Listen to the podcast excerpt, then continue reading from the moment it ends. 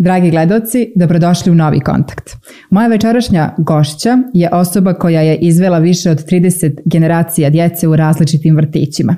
Radila je na mnogim edukativnim, kulturnim i vjerskim programima za djecu, kreirala programe za vrtiće, izuzetno piše i osim za djecu piše i za starije, a ona će me malo ispraviti kasnije jer će verovatno kazati da, da smo svi djeca.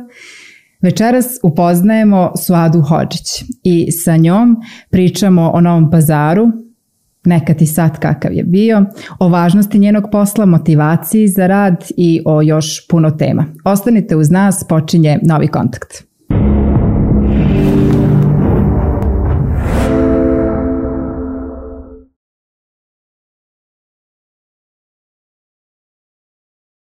Draga Svada, dobrodošli. Hvala vam prije svega, hvala vam što ste tu, što ste došli i što ćemo moći da razgovaramo o svemu danas. Hvala vama što ste me pozvali, osjećam se kao kod prijatelja.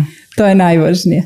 Ja sam na početku uh, kazala puno toga što ste odradili i što trenutno, na čemu trenutno radite, ali uh, mene zanima Šta je, šta je ono što ste vi hteli da budete kad ste bili dijete? Kad ste bili dijete, o čemu ste maštali da ćete postati kad odrastete? Jeste li odrasli? ne, to što imam blizu 60 ne znači da mogu da prestanem da budem dijete. To je to. A kao dijete puno sam se igrala. I hobi mi je bilo skupljanje lutaka. E, Vas da sam pravila neke centre interesovanja, neke kutiće i slično. Znači to sam ponijela kroz život. Da ću se baviti baš tim, dijete ne zna u trenutku da predvidi naravno. Ali nisam se odvojila od svog hobija i kad sam zakoračila u bračne vode. To je eto jedna zanimljiva pričica. Onaj, kad sam ponijela svoju spremu, to, je, to su bila dva kofera.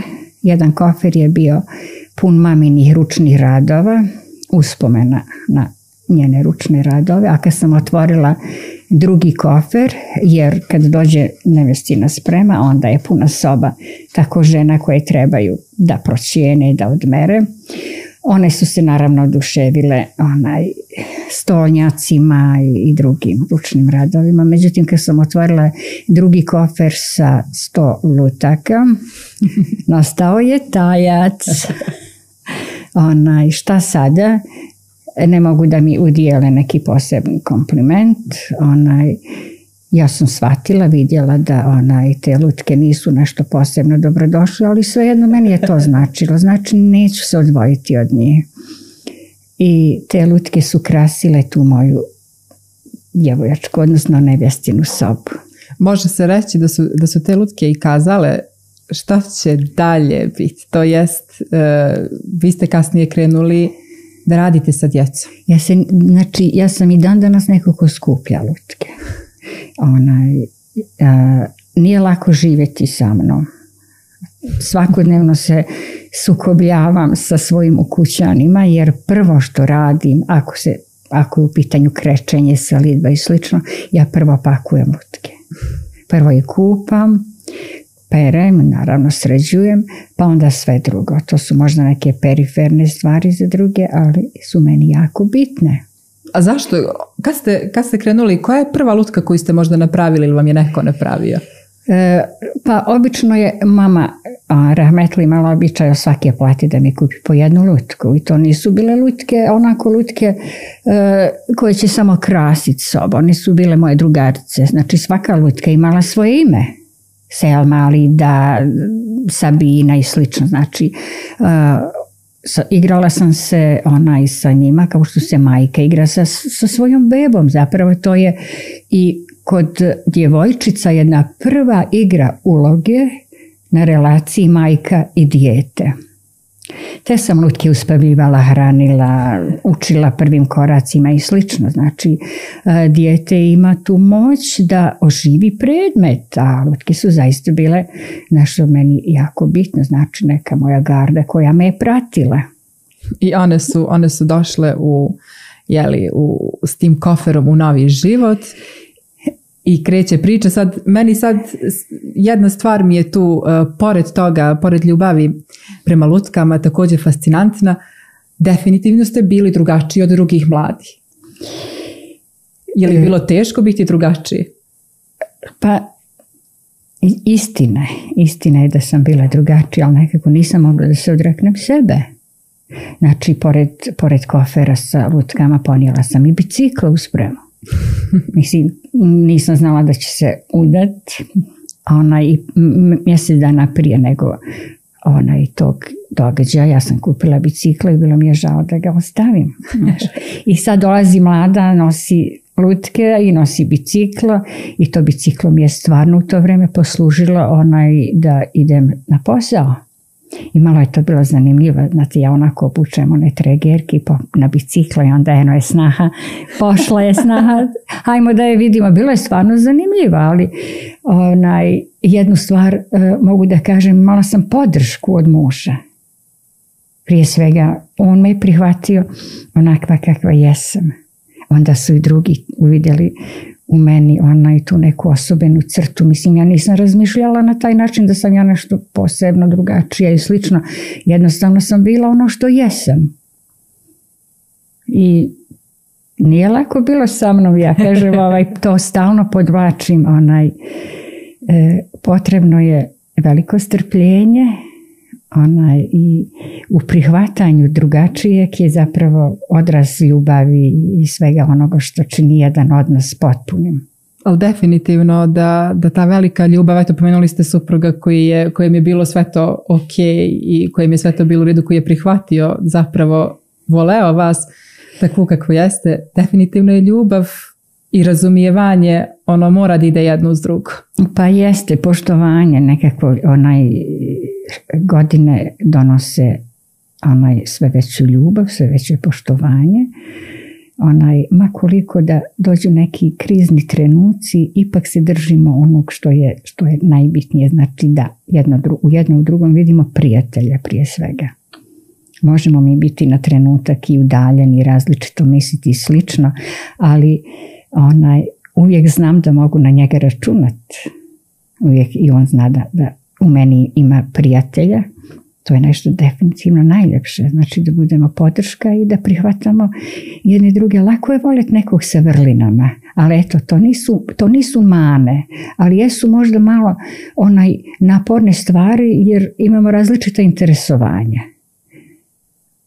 Znači poenta je da se prihvate ta drugačija interesovanja. U tome i lepota nekako e, kad bi dvije osobe bile apsolutno iste Dosta. Da nemaju rad... To je to. Monotono, dosadno. Znači, Allah je ostavio da se mi pronađemo, da mi budemo ti prčići koji će se spojiti. On je nekad trougao, ja sam nekad krug i onda et tako budemo, budemo ta neka cijelina. Apsolutno. I istina, definitivno. E sad, vi krećete da radite sa djecom. I definitivno ste vi osoba koja može napraviti, sigurno može napraviti tu neku uh, paralelu nekad i sad u smislu 30 i više generacija ste ispratili sad uh, dosta, dosta njih je i završilo fakultete i udalo se, a seća se vas kroz, kroz te neke priče i radionice koje ste radili sa njima.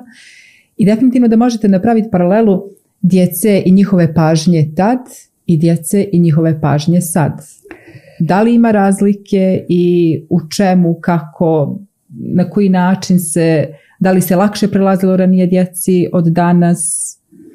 To je zaista jedna, jedna široka tema. E, kad vaspitač počinje da radi, on shvati e, da je ta škola samo ulaznica, da zapravo on mora da gradi vlastiti autoritet na osnovu svog iskustva znači tada mnoge teorije padaju u vodu. Mi moramo da tragamo za načinom kako da pridobijemo dječju pažnju, ljubav i slično. E, fakat je nekad bilo drugačije iz razloga što je vaspitač imao veći autoritet kod djece. E, bila je bolja saradnja sa roditeljima. Roditelji su više vrednovali našu profesiju, a to je jedan, jedan onaj lanac koji vodi uspjehu, znači vaspitač, roditelj, odapravo porodica, to vodi pravom konačnom uspjehu. E, djeca su nekad e, imala više obzira prema vaspitaču. Naravno, to se ponese iz roditeljske kuće. Ako se u kući vaspitač vrednuje, onda se neće minirati nikad dođe u vrtiću. Sa ovim ludilom, sa tehnologijom, sa raznoraznim, znači onaj pojavom raznoraznih čuda, desilo se, ona jedan desio se preokret veliki. A znači deficit pažnje, nedostatak interesovanja, disciplina, da kažem disciplina je možda malo pregluba riječ za njihov uzrast, ali svakako red radi disciplina vade nekom uspjehu. E, nekako smo mi morali vaspitači da odgovorimo novom vremenu i zahvaljujući toj nekoj transformaciji pronalazili smo opet način kako da osvojimo ta njihova srca. E, tu mi je puno recimo pomogla edukacija onaj, nekih novih programa, seminara i slično. Kako kaže Hazreti Alija, djecu odgajajte za vrijeme u koje će ona da žive. Znači, ipak moramo imperativ vremena da poštujemo. Onda je došlo recimo do susreta sa nekim ličnostima koje su opet uticale na moj rad, kao što je recimo, eto da spomenem neki prvi moj susret sa nečim novim, to je susret sa dramskim metodom, e, čiji je autor Dušica Bojević. Ona, I susret sa tom osobom je puno značio. Jer je ona otkrila da zapravo e, mnoge stvari radim, ali nemam teoretski okvir za ono što radim. I onda je ona meni tako onaj, otvorila oči da kažem da zapravo sve što ona ono radi, ja to primenjujem u praksi. Bilo je zaista divno sresti se sa svim tim metodama, dramskim tehnikama. E, proizvod e, tog seminara, seminara je moja knjiga Pričajmo priču. To su interaktivne priče koje upravo odgovaraju vremenu pripovedanja sadašnjim mališanima. Neka su znači djeca bila maltene pasivni slušalci, a sada su aktivni, aktivni učesnici. Interakcija pruža mogućnost da oni osjete da i oni kreiraju jednu priču. Što je stvarno važno jer onda e, bukvalno njima se daje na važnosti i oni se osjete važnim kad nešto, kad nešto oni unesu u priču, kad, kad oni budu dio toga. Oni se identifikuju se junakom. Zapravo priča ima svoj skriveni cilj. Postoje recimo te terapijske priče koje imaju za cilj da baš oslobode određenu ciljnu grupu nekih problema koji su se javili. Jer znamo recimo u septembru imamo problem adaptacije, onda krećemo sa pričama koje upravo bude tu temu. A najlakše ćemo to uraditi putem priči. Mi ništa nećemo postići ako kažemo djeci proći će, mama će doći, bit će ovako, bit će onako, to je priča koja kod njih ne pali. Ali ako ispričamo priču o jednoj maji koja nije htjela da ide u vrtić i šta se sve dešavalo na tom putu do vrtića, ako se oni pronađu u toj priči, onda ćemo vrlo lako doći do poente priče da Maja na kraju voli da dođe u vrtić. E, to je, to je poente, to je snaga, moć priče koja se definitivno uh, možda i zaboravila. Ja znam da, da na primjer, eto kad sam bila dijete, uh, to pričanje pred spavanjem mi je mnogo značilo za snove, na primjer. Znam da, da, da su mi definitivno neki najupečatljiviji snovi posle tih velikih priča koje bi mi pričali roditelji pred spavanje ili uh, kasnije već kad sam mogla da čitam, onaj, to, da, da se učlanim u biblioteku koliko je to bilo važno kad predstave to roditelji kao nečim važnijim to je stvarno nekako za dijete mnogo značajno pa onda uzimanje knjiga pa određivanje za koliko mogu da pročitam tu za koliko tu i sva, uticaj svake knjige na dijete je stvarno veoma značajan tako da stvarno mislim da se danas to zaboravila. Znam, sećam se, s vama sam pričala o tome da u svijetu postoje festivali pričanja, da, da, da je to zaista vrijedno negovat i, i vratit nekako u, u naše kuće i generalno u naše krugove društva. E, to je onaj druga etapa moje transformacije. Onda sam se srela sa festivalom bajke. Upoznala sam pripovjedačicu Jasnu Held. Dva put sam posjećivala onaj njen seminar pripovjedanja. To me je opet na drugi način očaralo. Tu sam vidjela koliko zapravo priča prodire, koliko priča dolazi ne samo do mališana. Jasna je, u punoj sali pripovjedala priči su ona srudin hođi odraslim nama. Mi smo slušali onaj ne dišući. Znači da je i nama potrebna priča.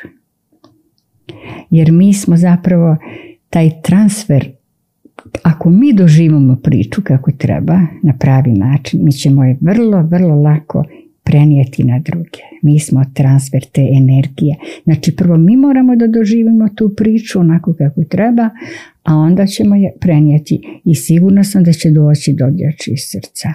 Priča je moćno sredstvo oblikovanja. Vraćamo se na, na početak onaj tvog zaključka. dosta je zapostavljena, znači u 21. vijeku je došlo do kataklizma što se tiče priče, ali jedna grupa pripovjedača se udružila i oni sada putuju svijetom, imaju svoje festivale, to je nešto prekrasno. E, imala sam čast da upoznam i Njemicu Mihajl Šauber. Recimo, ona je za vrijeme rata u Bosni e, tunelom spasa išla ne da dijeli čokoladice i da dijeli hranu, nego da priča djeci priča. Zašto? Zato što je osjetila potrebu da treba da ulije hrabrost i snagu, povjerenje da vrati malšanima u novi život. Ona je zaista na, mene ostavila jedan jak, jak utisak. Onaj. I, I onda sam došla na ideju pod uticajem tih festivala da mi ovdje formiramo naš krug pripovjedača. Međutim, nisam naišla na neki odziv. E, nekako se teško, teško upuštamo da pričamo pred drugima. Onaj, govor pred masom nije možda prijatan. Ali ako nas priča ponese, onda zaboravimo i na prostor i na vrijeme. A treba to doživjeti. Onaj, I još uvijek se nadam da možemo to učiniti, da to može zaživjeti, još uvijek tragam za osobama koje bi mogle ponijeti taj zadatak. Da pričamo priče, da pričamo priče, da idemo iz škole u školu, e, osnovcima, srednjoškolcima, da pričamo, da, da jednostavno budimo tu ljubav prema pričama dobar poziv, ja se nadam da, da će neko možda čuti i daj Bože. Da li, da li odmah, da li kasnije i jednostavno se pronaći u tome jer e, imali smo razgovor sa e, Abdullahom Sidranom koji tvrdi da su definitivno pripovedači sa ovih prostora najbolji pripovedači, da, da, da ovaj prostor koji je iznedrio, kako on kaže, jednog Ćamila Sijarića, jednostavno mora da, da bude i dan danas bogat pripove, dobrim pripovedačima. A kako da ne, moj recimo vrstni pripovjedač je moja Rametli Bika Umihana. Znači, ona je razvila tu ljubav prema pričama. Znači, kod djeca bi sjedili i ovako oko mindera okupljeni i Bika nam svima onako dijeli onaj turski čaj i priča tako te priče. E, baš sam htjela o, o njoj da, da, da vas pitam. Ja se sjećam, znači, pa onaj, bila sam niži razredi, znači osnovne škole, ko dijete je ostao meni taj osjećaj kad se ja ježim na pojedine priče. Znači, toliko je to meni bio jak doživljaj. I te priče su zapravo oživjele puno godina kasnije u, u prvoj knjizi u Mihanina Avlija. To su priče koje mi je zapravo ona pričala. E, u Mihanina Avlija, kao što rekao ste, vaša prva knjiga, rekli ste koja je bila u Mihana, gdje se nalazila ta Avlija i zbog čega je toliko ostavila utisak na vas da, da je jednostavno dobila svoju knjigu? Ja sam se rodila u toj Avliji. Kad kažem rodila, ovo je, bukvalno sam rođena u Avliji. I moja mama je bila onaj medicinski radnik i moj brat se rodio na carski res. I ona je to doživjela mnogo teško, ko jednu podvalu kolega, eto da je olakšaju, međutim vidjela kako je to teško i onda se zaklela da će drugo dijete roditi kući. I ja sam se onaj rodila u jednom sabaskom jutru kad je bila svadba u komšiluku u drugom sokaku, pošto je u domskom sokaku a bila je svadba, tako mi je mama pričala u drugom sokaku, prelama se Ezan i prelama se Sevdalinka, ona i moj golube. Eto, znači da sam ja to onog trenutka upila energiju Avlije. Onaj, Avlija je definitivno moj prvi dom, moja prva institucija, moje, moje prvo ostrvo, moje, moje prva oaza, moje sve. E, zanimljivo je što u toj javliji su odrastale generacije, znači moje tetke su živele, moja bika u Mihana nije imala, sinovi su umirali, onda su onaj čerke dolazile sa muževima i svaka je pravila kuću u Avliji, onda smo onaj, kako smo se rađali, tako smo i vezivali se kao braća i sestra. Kad sam krenula u prvi razred imam jednog rođenog brata i onda učiteljica pita, bila mi učiteljica, ona svako voli svoju prvu učiteljicu, Snježana. I ona pita, onako upoznajemo se porodice, koga imate, koliko imate braće. A kad je čula, kad sam stala da nabrajam, moj brat je Remzo, Monako i Brona, I ona me gleda sestre, sestra je Muma, Nina, Maha, Meka, Gara, gleda me, gleda me, znaš, ništa nije jasno. A ona se družila sa jednom osobom koja je radila s mojom mamom na zubnom. I sad ona je u trenutku, baš ću pitati radicu, da li je tačno ovo što priča ova mala, znaš. I ona je, kad je otišla, pitala šta ona fetina devojka priča, šta ona devojčica priča, ima braće pa ona broja, pa nikada stane. Ama kaže, neka ti onaj, ne slušaj nju, nego ona živi u Avli gdje je mnogo, znaš, gdje je mnogo djece i onda ona to sve doživljava kao, kao svoje najrođenije. I u toj Avli baš zbog tih različitih generacija onaj, imala sam priliku da upoznam i ostale drugove od svih mojih znači tetkini sinova i tetkini čerki. Tako da mnogo, mnogo njih ovaj, kaže ih pa ja sam porasla u, u Mihaninoj Avliji. I svi onako se sjećaju i svi nose ona jedne lijepe uspomene. Ta uh, Avlija je zapravo u starom dijelu Čaršije u Novom pazaru. Domski sokak. Domski sokak. Domski sokak, to, tako je ostalo da se zove domski sredina domskog sokaka, a kuća Rahmetli Bikina je onaj po pričanju je ne, treća kuća u onaj u Mahali to je Bika pričala da su onaj donosili građu, Jaklja je nekad bila Jaklja planina se zvala i onda su dovlačili građu sa te Jaklja planine i dan danas je kuća je već oronula, treba da se ruši, ali i onako ko, ko starica mi znači. Ne, ne mogu da pojmim još uvijek onaj da će nestati, da je neće, da je neće biti jer se dosta, dosta stvari, dosta priča se pričalo kroz nju. I dosta generacija je prošlo kroz tu avliju što je što, je, e, što se i nalazi e, zbog čega se i naziva ova knjiga u Mihani Navlija, sad mi je već jasnije. Pa svi je sad zovu Mihani Navlija i ove mlađe generacije one su usvojile taj termin u Mihani Navlija, čak kad pišemo plakatu kad nekog ispratimo na hiret, mi kažemo ožalošćena umihani navlija. To podrazumeva znači sve nas. I onaj, ima jedna onaj, pjesma koju sam davno otpjevala u Mihaninoj javli, samo ću jedan mali dio. Molim vas. Može? Može, naravno. Moja je Avlija, nevjesta u bijelom, što ljubi ruku pogleda blagog pod rumenim velom ostavi traga plemenitim dijelom pamtim dane majke umihane u namazu kad joj suza kane kraj penđera kad zastanem ko da čujem njen glasa divan hane i tako dalje. Tako Prelijepo. Totalno ste mi vratili cijelu sliku majke u Mihane.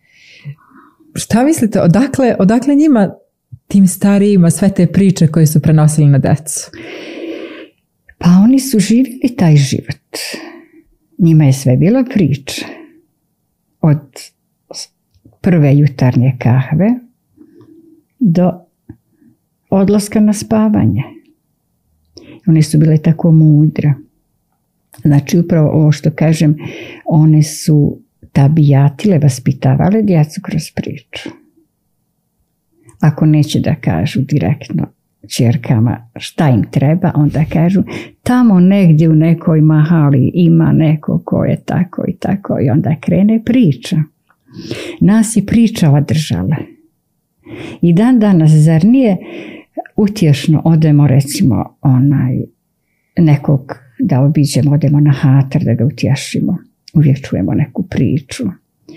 Uvijek čujemo, znaš, ono dato je nama da se na hatar neko nasmije, da utješimo ožalošćenog. Onaj, čujemo nekog, čujemo znači neku priču, onaj, oživimo neku uspomenu na nekog junaka i sve to djeluje, djeluje jako, jako utješno. To je definitivno prelijepo sad kad pričate e, opet moram da se osvrnem na to bez toga da, da želim da, da odvedem u nekom negativnom kontekstu, ali zaista je malo danas tih poučnih priča ili generalno priča, na primjer, eto, na hatarima ili kad se, uh, kad se ide na neko veselje, nebitno ili na, na nekim sjelima i slično, onaj, ja na primjer stvarno pamtim ta neka sjela ko mala kad bi bila da, da, da se priča zaista o nekim tako poučnim stvarima, pričama, iz nekih knjiga se neki odlomci čitaju ako već, pa se onda priča o tim odlomcima i slično. Dok, na primjer, danas generalno, eto, kad smo kod hatara, uh, ode se i, i pita se od čega je, kako je umro, kad, pa jel mu neko nešto, pa jel, jel on nešto. Nema toga ono da rijetko ponegde se zadesi, ali toga što vi kažete, znači priča se da bi se možda olakšalo tom čovjeku, ženi koji je tu da. žalosti, da se olakša pričom, da prođe kroz tu bol lakše. Ili ako se zadesi na sjelo, da li neko nešto kupio, kako je neko nešto kupio, koja se zgrada gradi, kad, kakvo je vrijeme i slično. Bez tog da se nešto pročita, nešto kaže, makar u nekih pola sata, sat vremena? Mi smo njegovali nematerijalne vrijednosti. Znači, nama su bile životne vrijednosti jako važne. Ima jedan hadis od Božjeg poslanika koji kaže poštujte svoju djecu i lijepo je odgajajte. Kratko, jasno, sadržajno, duboko. Šta je poštujte? U toj jednoj jedinoj riječi sadržane su stotine životnih vrijednosti. Poštujte starije, na primjer, poštujte životinje, poštujte radnika, poštujte komšiju i tako dalje i tako dalje. A lijepo je odgajajte. Šta je lijepo? Pa mogli bismo nabrajati do sutra šta je lijepo. Lijepa je iskrenost, lijepo je strpljenje, Lijepa je požrtvovanost, lijepa je empatija, lijepa je tolerancija, solidarnost i tako dalje i tako dalje. Znači, samo jedna, jedna jedina rečenica tako puno kaže. E, I sad ulazimo odjednom u vazu materializma, gdje se nešto drugo vredno je. Znači, znači onaj, kako da se snađemo svemu tome? Trebamo, trebamo li da odustanemo i da prihvatimo sve to? Prosto, se, prosto ne, ne može se. Znači, e, neko sam ko 30 više godina ima jednu metodu, a to je da odgajam čovjeka u djetetu i sad trebam onaj da, da sve to zaboravim, da srušim i da prihvatim neku drugu formu gdje ću onaj trebati da slušam sa njima onaj nekakve pjesme, kompozicije. Ja prosto ne mogu. Ja to ne prihvatam. Možda ponekad smatram onaj sebe da previše onaj e, težim tom nekakvom edukativnom onaj momentu da previše možda imam te nekakve pedagoške ciljeve, ali prosto ne mogu drugačije. Prosto, prosto stalo mi je da izazovem kod njih tu emociju, znači da probudim ljubav prema onome što pričamo. E, kako to da obnovimo, to je malo znači, teži postupak i proces, ali ne treba da odustanemo. Ne trebamo ni pošto da odustanemo. Znači isprazni onaj sadržaj, trebamo da ih zaobilazimo, da ih prosto, ne moramo da ih kritikujemo. Neka, neka svako uzme ono što mu treba. Ali mi ćemo uzeti onu hranu koja nas ispunjava. Znači dovoljno je bogatstva da mi pričamo samo o poslanicima djeci. Eto, ništa više. Na jedan, na jedan, da kažem, eto, savremen način. Kako sam pokušala kroz ovu knjigu, recimo, onaj, da ispričamo o Junusu, o poslaniku našem, da otpjevam neku pjesmicu onaj, gdje će oni kroz neke ključne riječi dosta podataka saznati iz njegovog života. Moramo malo, kažem, da mi adaptiramo onaj, taj sadržaj, da nekako oni ovaj, to zavole, da oni to nekako dožive, da onako onaj, dođe to do njih, da dopre do njih. Recimo, imala sam običaj kad, kad želim recimo da približim lik našeg poslanika djeci, onda pričam o njemu kao da je imao pet godina on će najbolje shvatiti njega kao vršnjaka svog. I tako će ga najlakše doživjeti. Onda recimo tako su nastale neke onaj, pjesmice, pričice, kako je poslanik pjevao Cvjetiću, kako je Cvjetić postao njegov prvi prijatelj, kako je on učio prve korake i kako mm, moramo da se služimo maštom, moramo da onaj da pokrenemo onaj kod sebe moć tog kreiranja te neke moderne priče. Onda recimo o Junuzu selamu kako je on onaj sa kitom pričao onda tu je dozvoljeno, znači dozvoljeno nam je da onaj uđemo u taj svijet mašte, da e, znači ako imamo cilj da djeca upoznaju suštinu suštinu života poslanika, onda ti je dozvoljeno da, da koristiš sav svoj kapacitet koji imaš. Vi ste mene tome naučili. I ja se sećam eto to kad ste spomenuli uh, tu pjesmu o Cvjetiću uh, Prvo što učestvovala sam u toj priredbi kao dijete, jeli, ovaj, Evo, kad ste to radili. se sjećaš možda? Sjećam Hajmo se, zajedno. odlično. Hajmo. Cvjetiću, cvjetiću, moj mili bratiću, ko te takvog lijepog stvori i prepusti Božjoj volji. Da te gledam, da te mijem i svim srcem da te grijem. Nikad je posle nisam čula, da se razumijemo. Znači, ovo, ovo je iz tog perioda kad sam imala koliko godina? prvi razred možda? Sedam godina. Tako nešto. Onaj, ja to sećam se delim sjećam se i o tebe tvoje vatrice u očima. I e, sećam se da posle toga mi je to jest e, ovo sam htjela da kažem da mi je e, zapravo taj period i e, to vaše uspostavljanje pričanja i maštanje na taj način sa djecom puno značilo kasnije kroz pisanje jer ja sam zapravo pisala sve u tom smeru kroz maštanje i kroz to kako bih ja kao dijete tad razgovarala možda sa nekim ljudima koje nisam upoznala, koje nisam videla, s kojima nisam nikad razgovarala, ali kakvi bi ti razgovori bili, kako bi tekli, o čemu bi pričali, o čemu oni pričaju možda s nekom drugom decom i baš sam pisala o tim nekim stvarima i stvarno definitivno da to, to što ste kazali da deca najbolje možda mogu da upoznaju te neke važne ličnosti u, u, u životima, u, generalno uh, kod nas, da definitivno mogu da upoznaju kroz priče, kroz pjesme, kroz to neko pripovjedanje koje je njima blisko.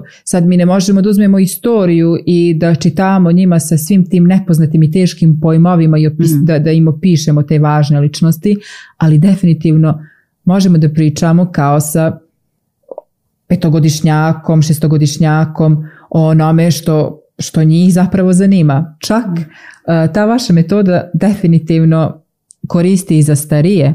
Ja znam, na primjer, kad smo na fakultetu učili kako da napišemo neku vijest koja je možda komplikovana ili koju možda ne razumijemo tek tako, kako, kako da približimo sad široj javnosti koja definitivno neće razumjeti možda sve te neke pojmove. Znam da su nam profesori govorili, e sad e, pišite o ovoj temi kao da ćete napisati tekst za dijete koje ima šest godina. To je upravo je to dobra definicija. Kad se obraćamo bilo kome, pričamo jasnim jezikom. A šta je jasni jezik? Pa mi ga upotrebljavamo ako se obraćamo djetetu. Znači, hoćemo da nas ono dobro razumije, i naš govor mora da je jasan. Jednostavnost, jer ljepota je u toj jednostavnosti.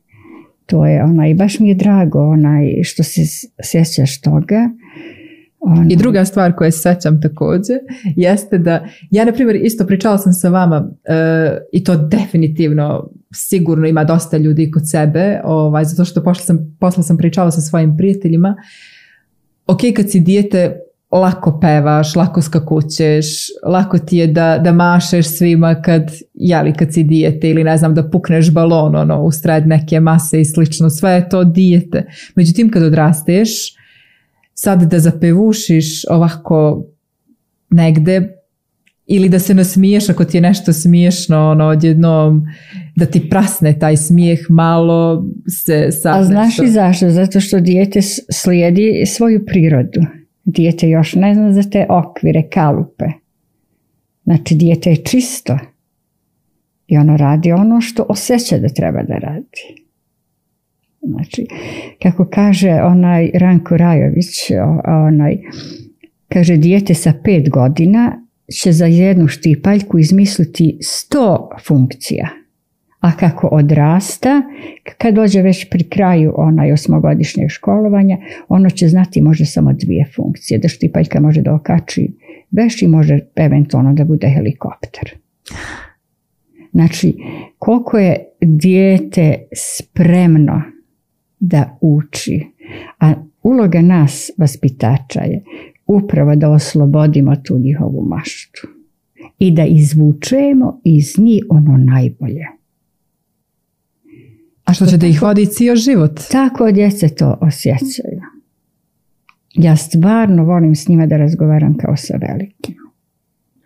I oni osjećaju da ja poštujem, da ja slušam njihovo mišljenje. Njima je mnogo važno. Možda je meni nedostajalo kod djetetu da me neko pita, a šta ti misliš o ovome? Jer smo mi onako bili u sjenci roditelja, a javlija bila velika, puno bilo djece. Jednostavno, mi smo imali svoje zanimanje. Ali to gradi njihovo samopouzdanje. Znači, šta ti misliš kako bi, o, baš dobra ideja. I šta se desilo recimo s ovim pričama? Mogu slobodno da kažem da su, da su mališani iz mog vrtića te godine bili ko autori tih priča. Šta radim? Ja napišem jednu priču i dođem, hoću da vidim kako je oni prihvate. I ja osjetim da je negde nešto višak. A osluškujem, ako recimo sam ja napisala riječ kaži, a o njima je lakše reci. Ja onda to ispreškrabam, ispravim na laptopu i ubacimo na njihovo. Ima dosta, dosta tu recimo onaj tih odlomaka gdje su prosto mi, oni sugerisali kako da to odradim. I to je, to je velika umetnost, onaj, slušati dijete. To je, što kažu, Picasso je išao od vrtića do vrtića i gledao kako oni crtaju, jer oni što odrade, što kažu, to nema primese imitacije. Mi odrasli krenemo da imitiramo nekog, jel, da uvijek imamo neki uzor. A oni nemaju još uzora. Znači njihovo je sve originalno, njihovo je sve bogatstvo. Apsolutno, ali definitivno to oslobađanje o kojem vi govorite, na primjer vi ste mene sad oslobodili da otpevam nešto, jeli, mm. sad da ste poneli lutke, možda bi nešto, možda bi sve igrali. Ili gitaru. Ili gitaru, na primjer. Ali definitivno to oslobađanje je potrebno, dosta, dosta danas potrebno i starijima. Jer nekako, opet se vraćam na to, stvarno zaboravljamo kako je biti dijete. Skoro sam pročitala nešto na, na internetu, da šta bi sad, kad bi sad vidjeli e, nas, kad bi ja sad vidjela sebe od pet godina, šta bi rekli jedni drugom? Da li, bukvalno, šta bi se desilo u tom trenutku? Da li sam zaboravila zapravo ja sebe od, od ono kad sam imala pet godina i da li svi zaboravljamo to, ok, stani, prije svega smo mi bili deca i kako je bilo to biti dijete i šta to znači, danas je potrebno, da li je danas potrebno da, da odjednom stvarno u jednom trenutku budemo dijete? Svi mi nosimo dijete u sebi. To je sigurno samo onaj, samo ga nekako zatrpamo, pa se ponekad i stidimo svog djeteta. Znaš, sad hoćemo da smo odrasli, hoćemo da smo mudri, hoćemo da smo pametni, da se ne brukamo. A onaj, kako kaže Gete, e, veliki čovjek uvijek ostaje dijete. Znači, pusti to dijete, neka, neka živi u tebi. Jer onaj, dijete nosi tu čistoću. Prva asocijacija na dijete znači čistoća. Definitivno. Jedno, mm. Jedino je to originalno kod čovjeka. I onda, onaj, što bismo se stidjeli? Onaj, ja kažem ponekad izgleda kao da ja razmišljam dječjim mozgom. Jer ja polovinu, polovinu svog vijeka sam provela sa, sa dječicom. I to neminovno znači da sam upijala i ja od njih.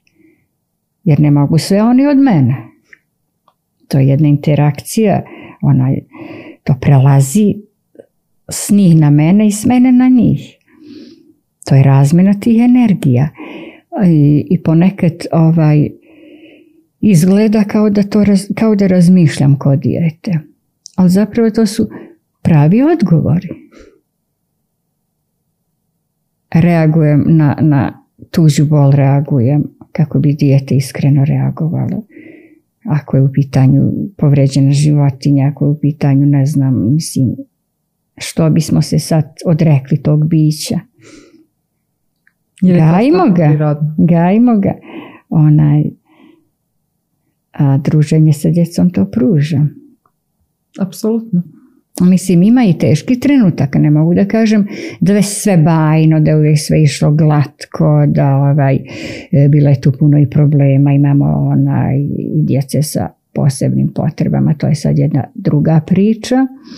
Tu je malo društvo zakazalo kod društvo, znači tu je potrebna velika podrška i pomoć, ima trenutaka kada onaj, ne možemo da se nosimo sa količinom problema, ali opet kad se sve to sabere oduzme, znači ja kažem na dobitku sam, što sam, imala sam privilegiju zapravo što sam bila u njihovom društvu. Apsolutno. E, ja bih sad samo da e, vratimo priču na početak. Zbog čega? Zato što mi je zaista važno, eto rekli ste, bilo je tih prelijepih trenutaka, bilo je i teških trenutaka. Kroz sve te godine rada vi ste uh, i osnovali, na primjer, vrtiće koji, koji su uh, bili primjer šihatu, a koji su, koji su imali tu vjersku komponentu u, u sebi, to jest na osnovu toga su nastali i svi ti edukativni programi kroz te vrtiće, što je stvarno jako značajno za, za ovaj kraj. S druge strane, uh, radili ste puno i kroz svoj vrtić koji se zove Mali princ i tu ste, tu ste dosta generacija također iznijeli. Međutim, kroz sve te lijepe i teške trenutke, kad se sve to sabere, šta vas je motivisalo da nastavite dalje, da radite i da, da uvijek iznova smišljate nove priče, nove igre i radite sa novim generacijama. Jer stvarno je motivacija nešto što je najvažnije svakom bilo koji posao da radi. Pa recimo ja sam osoba koja dosta voli da eksperimentiše. Onaj. I ako se desi recimo onaj da na terenu desi se problem, onda uvijek pokušam onaj nekom pričom, znači opet su mi djeca motivacija, kako da mu pomognem, kako da mu priđem. Imala sam recimo teških adaptacija, imala sam znači onaj problem asocijalnog deteta, imala sam onaj dislekcije, bilo je svega. I onda uvijek se trudiš kako da mu priđeš, kako da mu pomogneš. I upravo su onaj tako i nastajale onaj, te ideje da pravim neke projekte, da pravimo te nekakve predstavice, da ih polako uvlačim u tu svoju priču, da neosetno budem neka njihova produžena ruka, da oni ne osjete kad će biti taj prelaz, onaj, kad oni postaju neko drugi, jer kad oni krenu recimo da, da glume, da budu neko drugi, oni tad oslobađaju oslobađaju taj svoj strah, potisnuti strah, neku frustraciju koju su donijeli ili iz, iz porodice ili onaj su je stekli negdje, možda i tim izlaskom iz porodice i slično. Znači, onaj, sve se svodi na, na, na, na njih. Znači, oni su ta inspiracija. A s druge strane, e, kad ste počinjali da radite, da li ste imali nekog na kog ste se ugledali, ko vam je možda bio mentor u jednom trenutku, ko vas je podstakao da je, na Jeste, ja moram da, da spomenem jednu dobru tetka Hatku. Tetka Hatka je osoba koja je u sre Švedske formirala vrtić koji imao taj islamski element. Ja sam bila fascinirana znači njenom pričom ona mi je dala najbolje, najbolje smjernice. Ja možemo da ih čujemo? Da, ovako, ona je meni rekla kako je tamo ona je osnovala vrtić gdje je pokupila dosta tih žena izbeglica, arapki, koje su tako bile u namazu i onaj, kako oni da pruže taj model deci. Recimo, od nje sam upila uh, kako ćemo privoliti da dijete klanja. Ja sam stvarno zahvalna tetka Hatkina na tim njenim, beskrajno sam je zahvalna. Ona je tako to meni jednostavno predočila. E, onda sam ja sjela i noćima razrađivala taj plan. Jer ja nisam mogla da se, nisam htjela da se odreknem zapravo tih oblasti koje smo mi radili u, državnom vrtiću. To su ipak važne oblasti, ne znam, okolina, muzičko, matematika i slično. Onda sam samo obogatila sa jednom novom oblašću koju sam tad nazvala gajenje islamskog identiteta. Onda sam napravili sam onaj taj ritam rada kako će izgledati ta dnevna artikulacija tih naših aktivnosti gdje će djeca u okviru znači, tog boravka imati klanjanje dva rekiata namaza. Dva rekiata namaza su zapravo obrazac svih namaza. Mi ako naučimo dva, dva rekiata, mi, mi znamo klanjati sve ostalo. Ali bez opterećenja. Kako to? Pa neka njima izgleda taj namaz na kraju kravi kao jedna vrsta plesa. Što da ne? Jel mora to kruto da bude onaj da moramo onaj da naravno istrajava se na tome da stanemo u safu, nauče novu riječ saf, da onako da kako trebamo gdje ruke da držimo i slično. ne možemo da očekujemo sad od djeteta od pet godina da ono odma upije. Ne, ja moram da vas da, da, da, dodam tu, imam jednog prijatelja koji objašnjavao je svom djetetu, tako je nešto pet godina, ja mislim imao, o namazu pričao i uopšte nije dobijao povratnu informaciju od njega da on želi. I šta se setio u jednom trenutku, uzeo je njegove lutke i igračke i otišao do kupatila, vratio se, e, mi smo uzeli abdest i mi počinjemo i poređao je lutke pored srđade, a ti ako hoćeš Odličan možeš s nama. Primjer, I onda je on tako krenuo zapravo. onaj, i posle ga je uhvatio samog kako je poređao lutke, stavio srđadu i mi smo počeli babo, a ti kad god ti hoćeš. Onaj, tako da skroz razumijemo čemu sad pričati. E, I mi smo igrajući uloge odrasli, znači, jer onaj, mi smo se igrali odrasli, mi smo petkom recimo išli, onaj, držali smo svoju hudbu, malu hudbu onda je tako ti bilo bisera slatki, tako je to bilo onaj iskrenih izjava kako onaj šta je dobro iz njihovog ugla da radimo, a šta nije. Pa nije, recimo, kaže jedan mali dječak, pa nije dobro, babo dođe s poslu i odmah uzme da čita novina, mama kuha ručak umorna. Pa to nije dobro i babo mora malo da pomogne. Ili kaže onaj, nije dobro kad mama pegla veš, nije dobro, nikako nije dobro da se, da se lizne pegla jezikom. I tako je bilo ti slatki izjava u njihovom stilu, u njihovom maniru, ali oni su znači se igrajući shvatali da oni onaj su važni tog dana, da su oni mami, da oni nam nešto poručuju, da nam oni drže hudbu, da e, kažem onaj e, sa velikom, velikom voljom, entuzijazmom smo ulazili u tu priču. Zaista. Kako je to bilo prihvaćeno u društvu tad? Odlično, Obzirom da je prvi put. Odlično, to je znači krenulo, krenulo je od možda 12 dece da bi u septembru se povećao broj da bi ja dobila onaj koleginicu, onaj, moju dragu Hedu, onaj, onda je sve, sve više i više rastao broj i najslađi su momenti, znači stari mekteb u Altunalem džami gdje je bio oivičan onim starim minderima koji su bili obloženi jambolijama, ali to je bilo učekrčeno, sređeno. Ona, I meni se tad činjelo nema ništa ljepše. Vi ste tad, tu je tad bio taj jest, jest. To je onaj krenulo u februaru 98. godine. Rahmetli Zuvdo, mujezin, stari mujezin, onaj mi je bio docimer. On je bio u jednoj prostoriji, onaj maloj, ja sam bila toj velikoj. Onda kad smo dobili mokri čvor, kad smo imali onaj to je bilo napredak, veliki napredak. A onda se to širilo, polako se ta ideja nekako onaj razvodnjavala, polako se po meni gubila ona nekakva svrha koju sam ja težila da se onaj sva sredstva usmeravaju na poboljšanje njihovih uslova, da mi onaj ulažemo u, ovaj, u prostor, ulažemo u, u mnogo što što, da krenemo od tog jelovnika pa nadalje.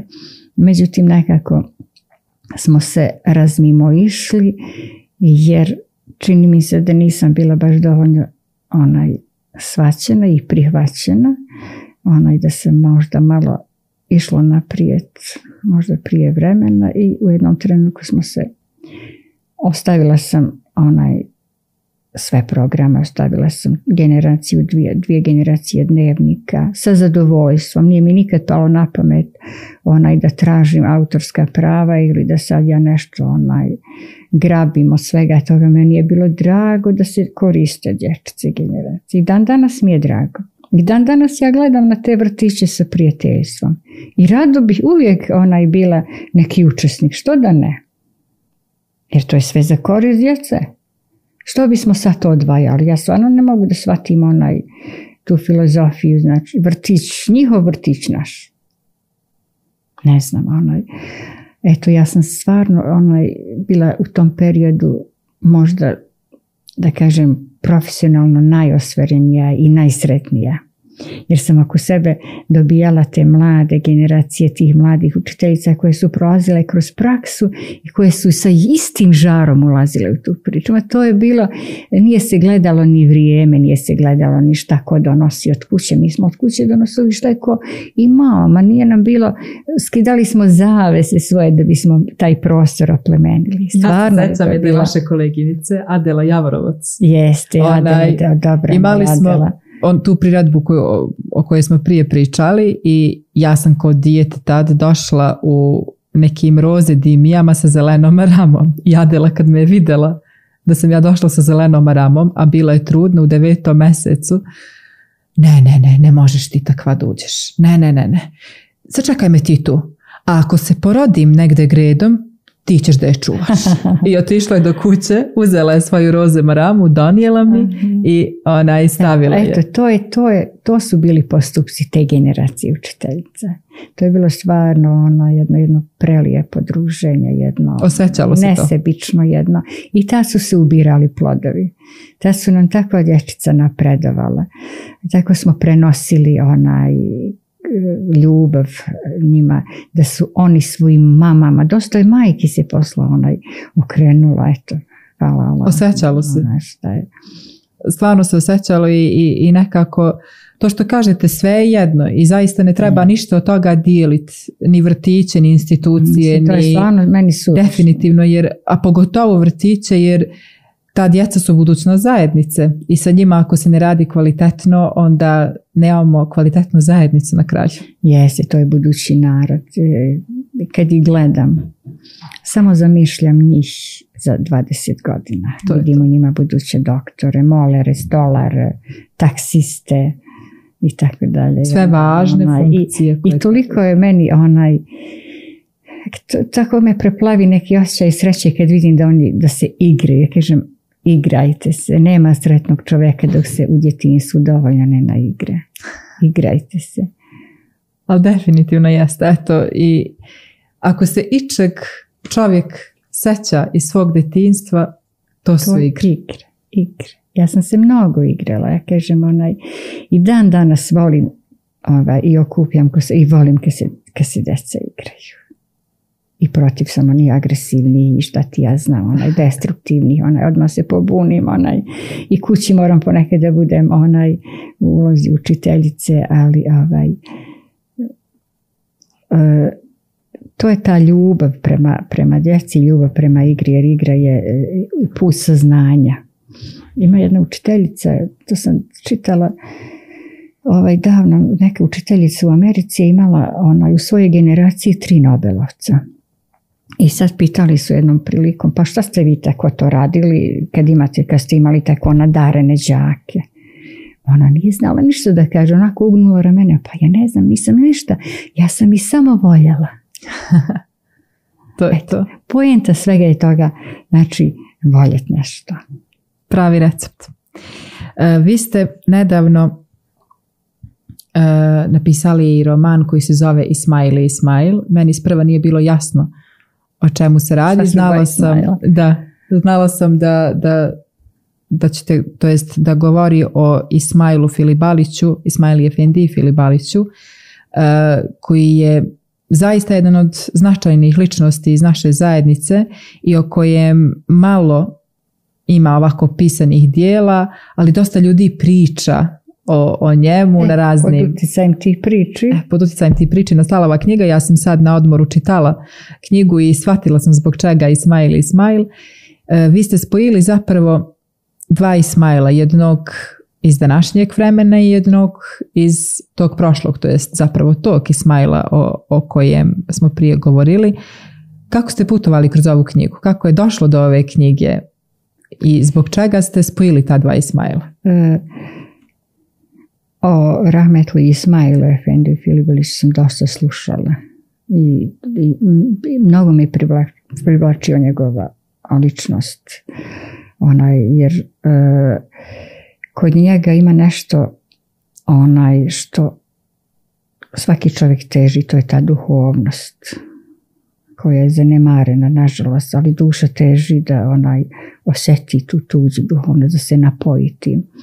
Znači, kod njega je sve tako jasno, čisto, nemaš dilemu propitivanja, nemaš onaj. Mi u njemu vidimo sebe kakvi bismo željeli da budemo.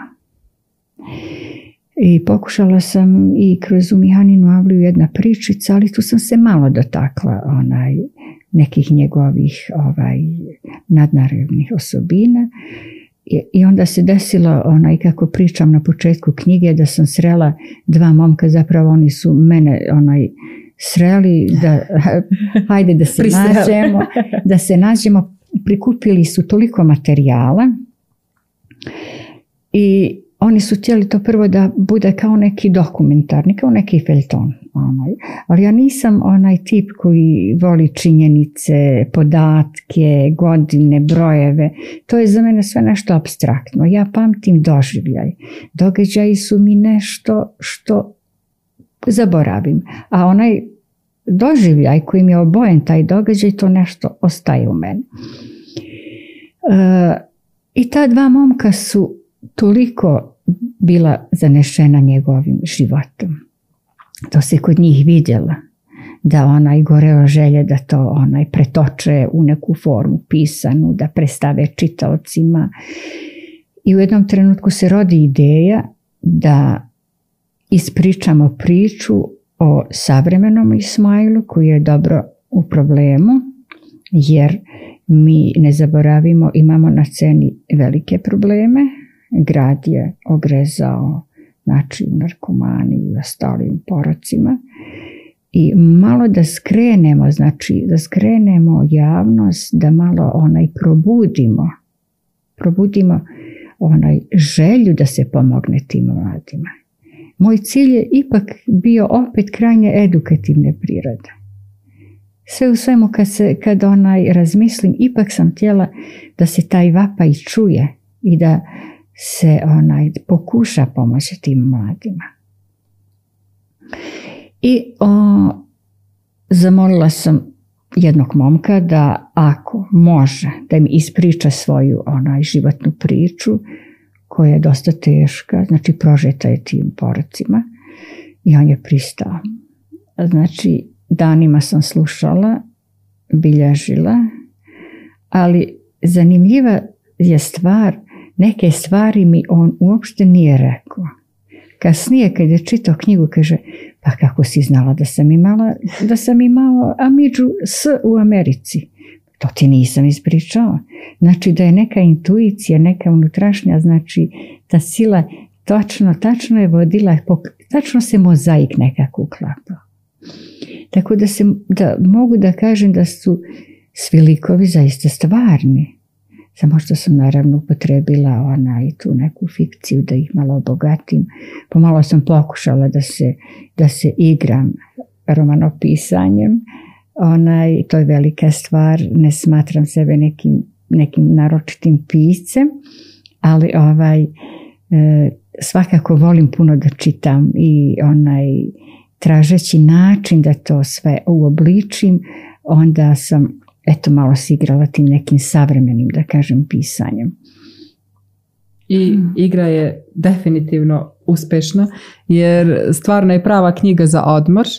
Onaj nekako prođe se slikovito kroz sve te situacije koje savremeni Ismail prolazi da bi, da bi se dobili iako od tog starijeg Ismaila savremeni odgovori na sve te probleme jer nekako možemo i, i da zaključimo makar meni se dešava da sve ono što mi je nekad na primjer Rahmetlina govorila to tako treba ili to tako ne treba a na što sam ja odgovarala ja, to je malo zastarelo danas već vidim ipak su sve to istiniti saveti, to jest savremeni savjet, univerzalni za svako vrijeme. Trebim tu riječ, ona, jer ona, to ostaje za sva vremena.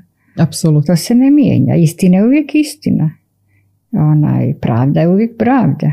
Tu nemamo onaj, ovaj, nikakvu dilemu.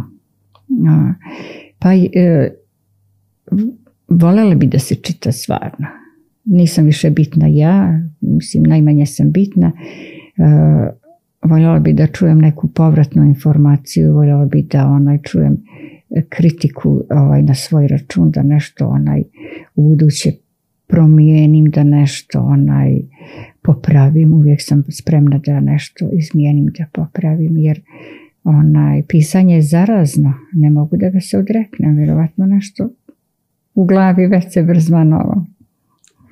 Eto, čitajte Ismail Ismail i, i javite se Suadi sa komentarima. Ko što reče, ona znači će... Puno bi bila sretna stvarno da onaj da mladi, kaže mladi, potenciram na mlade zato što su oni bitni, u njima vidim budućnost. Uvijek se okreće mladima. Oni su naša nada. Eto, kad ste kod te budućnosti i toga, za kraj bih vas zamolila, pošto svakog skoro gosta, skoro svakog pitam, uh, pogotovo ako je gost iz naše zajednice, uh, dva pitanja, onako za kraj. Uh, jedno je, šta volite kod naše zajednice? Šta je ono što, što vama najviše odgovara i što bi voljeli samo da se osnažuje? A drugo je, šta mislite da treba da se doda našoj zajednici da se popravi ili izmijeni, a što bi jako značilo za, za napredak iste? Pa to je malo preširoka tema. Ona, ima nešto kod nas što nas spaja, a to su nevolje. Znaš, nas nevolje uvijek ujedine. Ne prizivam nevolje, niko ne voli nevolje. Ali jednostavno onaj, Jel vidiš ovo zadnje recimo dešavanje ekološke krize, viš kako smo se ujedinili. Tu nije bitno bilo ko je čiji šta je, znači da onaj, e tog više jedinstva nam treba, zajedništva nam više treba. Ima onaj jedna lijepa pričica o e, Rahmetli Rebranje Ismet. Kad kaže došao je neki došljak i onaj puno je uspio. Stekao je veliki mal. I onda se rodila zavist. Izbrišimo zavist. I šta se desilo? Sve su onaj radili, udružili su se da onaj ga sruše. Da mu omale taj mal. I stvarno je čovjek propao. I šta se poslije toga desilo?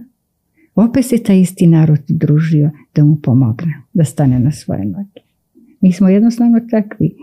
Mi volimo onaj, kad je nekom teško, mi dajemo sve da mu bude lakše, da mu olakšamo. E, hajde malo onaj, kad nam je dobro, da onaj, imamo neke više zajedničke ciljeve. Da se udružimo oko pravih ideja, da zanemarimo neke razlike koje su toliko nebitne. Toliko je nebitno onaj, E, mislim da sad ne nabrajam te banalnosti nego onaj prosto da onaj, oslobodimo onaj tu energiju kod sebe da ne kritikujemo mnogo. Nemoj da kritikujemo mnogo. Da razumijemo puno da prihvatamo. Pa nisu greške po Bogu nešto što je sravno pa svi pravimo ali trebamo onaj da pomognemo da ispravljamo i ko sebe, a i da pomognemo drugom da ispravi. A ne samo da ga odbacimo, lako je odbaciti, kritikovati, onaj, nego zaista nam treba više empatije. Treba nam, znači, više njegovanja tih nematerijalnih vrijednosti. Manimo se utrkivanja oko onog što je onako prolazno da se ponašamo jedni prema drugima kao prema djeci što bi se ponašali. Tačno, tačno, to je nešto najljepše. Hvala vam puno što ste bili naš gost. Ja sam uživala u, u pričanju ovih priča o vama, o, o Mihaninoj javli, o vrtićima, o svoj djeci koju ste, koje ste, koju ste ispratili. Hvala, hvala tebi, hvala onaj, puno onaj, ovom vašem prijatnom ambijentu. Meni je bilo zadovoljstvo.